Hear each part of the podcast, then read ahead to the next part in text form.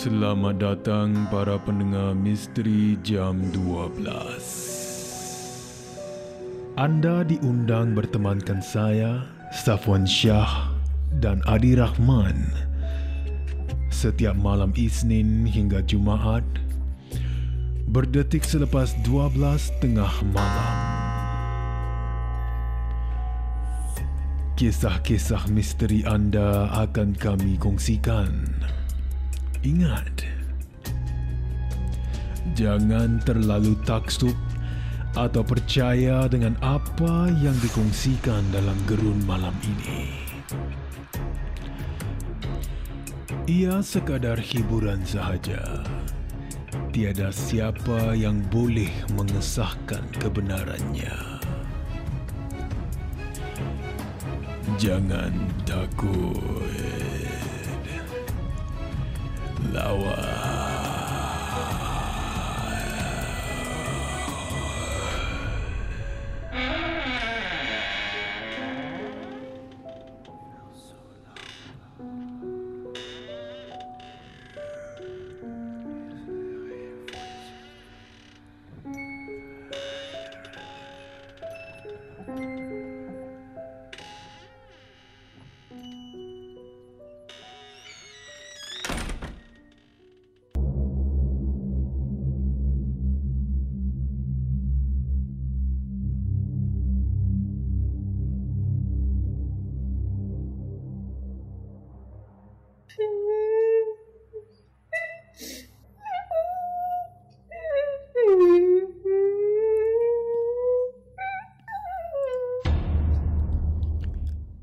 Selamat tengah malam para pendengar Misteri Jam 12.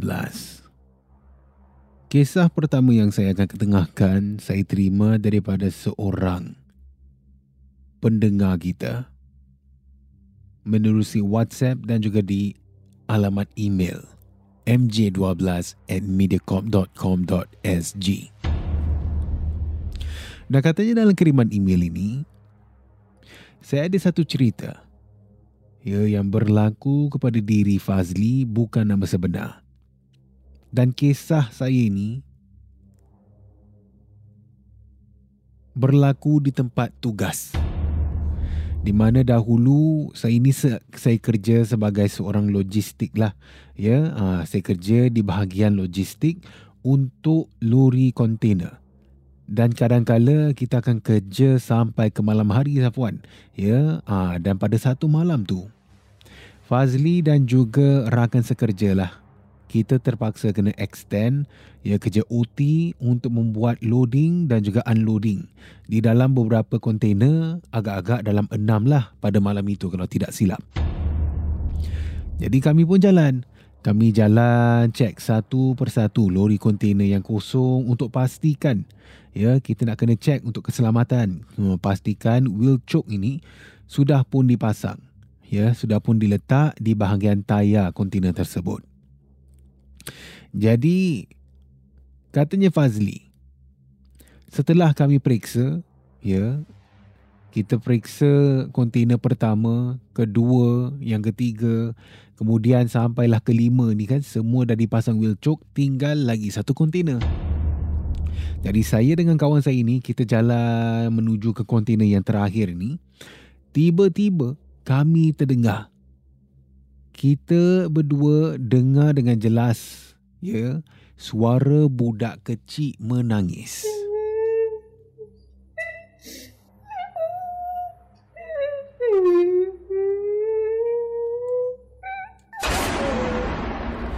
Kami pun terdiam. Ya, bila kita terdengar ni, kami berdua ter- terdiamlah dan rasa risau sebabnya. Ya, kalau benar-benar ada budak di kawasan ni, Memang susah Safwan ya. Ini boleh jadi polis kes. Jadi katanya Fazli, kami pun terdiam sekejap. Kita dengar dan memang jelas Safwan ada bunyi budak sedang menangis. Ya. Kami pun takutlah kan mungkin ada budak yang terperangkap dalam kontena-kontena ni. Jadi katanya Fazli, kami tetap ya tetap kena periksa terlebih dahulu. Kita carilah kita cari ya, mana datang suara budak ni. Sambil kita mencari ni, meremang sama satu badan. Ya memang seram. Ya memang seram. Tengah-tengah malam bayangkan ya kalau mereka yang pernah bekerja di gudang ya di bahagian warehouse ni kan waktu malam memang sunyi sepi tak banyak pekerja dan ada kawasan-kawasan warehouse ini boleh dikatakan gelap seram dan merinding lah jadi katanya Fazli kita pun periksa lah kan tengah-tengah malam tu cari di mana datangnya bunyi suara budak menangis. Ya kita dengar. Kita dengar sambil kita uh, mencari ini kita pun cek lah di bahagian driver cabin. Uh, kita cek di bawah luri di bawah uh, di bawah luri dan sebagainya kan. Tak ada pun nampak budak yang menangis ataupun tak ada pun nampak bayang budak-budak jadi apa yang terjadi saya dengan kawan saya pun ya kita naik ke atas di platform tu untuk kita unloading dan loading kan kita naik dan kita berdiri di belakang pintu kontena. Dan di sana masih lagi kedengaran budak menangis eh. Katanya Fazli. Jadi saya pun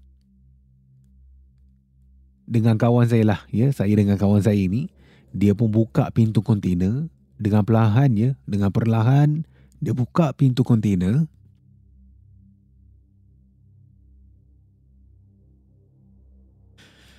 Dan katanya Fazli memang gelap. Ya. Sesiapa yang pernah bekerja buat loading dan loading, ya kontainer ni memang gelap. Tak ada lampu pun dalam kontainer tu. Jadi bila pintu kontainer dibuka, kita tetap masih dengar lagi ya bunyi tangisan seorang budak kecil. Ya, walaupun halus bunyi je jelas rasa macam dekat Safwan.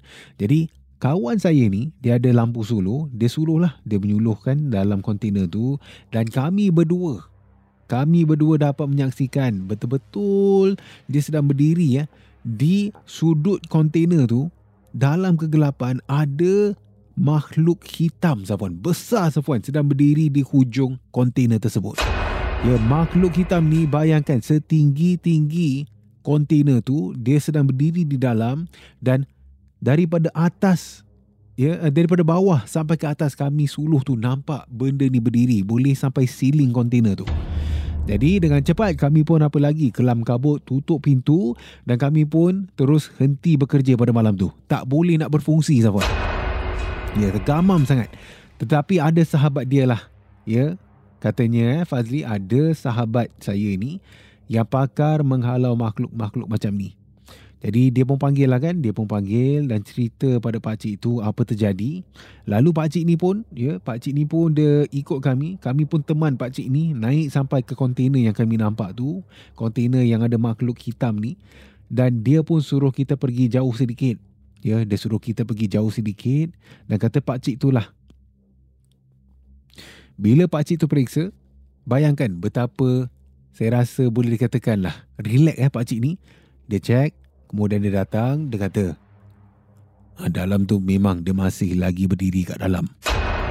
Bayangkan sapuan, tak lari pun makhluk ni. Ya, Pak Cik ni nampak benda ni masih lagi berdiri di sudut yang sama dalam kontena tersebut. Langsung kita nampak lah. Ya, Pak Zri nampak dengan kawan sekerja ni nampak Pak, uh, Pak Cik ni dia baca, dia berzikir di tepi kontena tu dan lama juga eh dia berdiri dan baca dan baca dia cuba untuk menghalau lah makhluk ni jadi tak mengganggu kita bekerja. Jadi katanya uh, Fazli, walaupun kita tak ikut ya, kita tak tengok apa yang Pak Cik ni buat, kita berdiri jauh eh daripada Pak Cik ni, ya, kami pun dah mula rasa makin tak sedap hati lah, katanya Fazli. Ya, lama kelamaan, ya, syukurlah nasib baik makhluk tu pun dah tak ada. Ya, Pak Cik ni dah cuba sedaya mungkin dengan izin Maha Kuasa, ya, makhluk ni pun dah dihalau. Dan ada lagi yang berada di dalam kontena tu.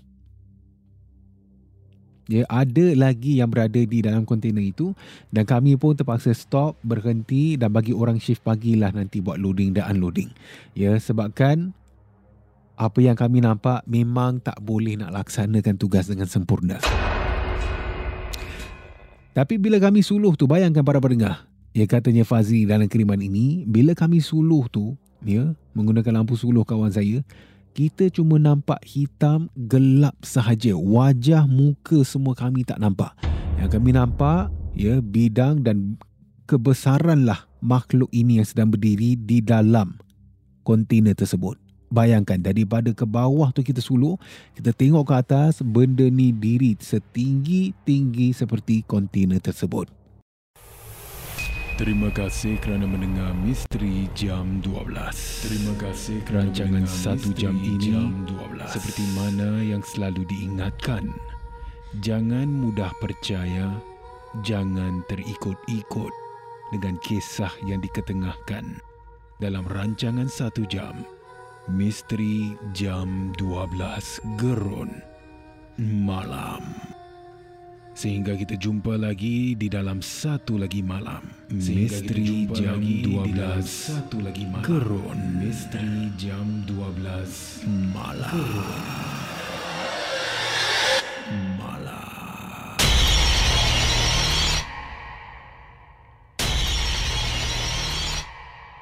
Jika anda ada sebarang kisah-kisah seram, kisah-kisah misteri, boleh kongsi bersama saya Safwan Shah di WhatsApp Ria di 97868464 dan juga anda boleh hantarkan di Instagram Safwan Shah ataupun menerusi email rasmi kita di mj12 at mediacorp.com.sg.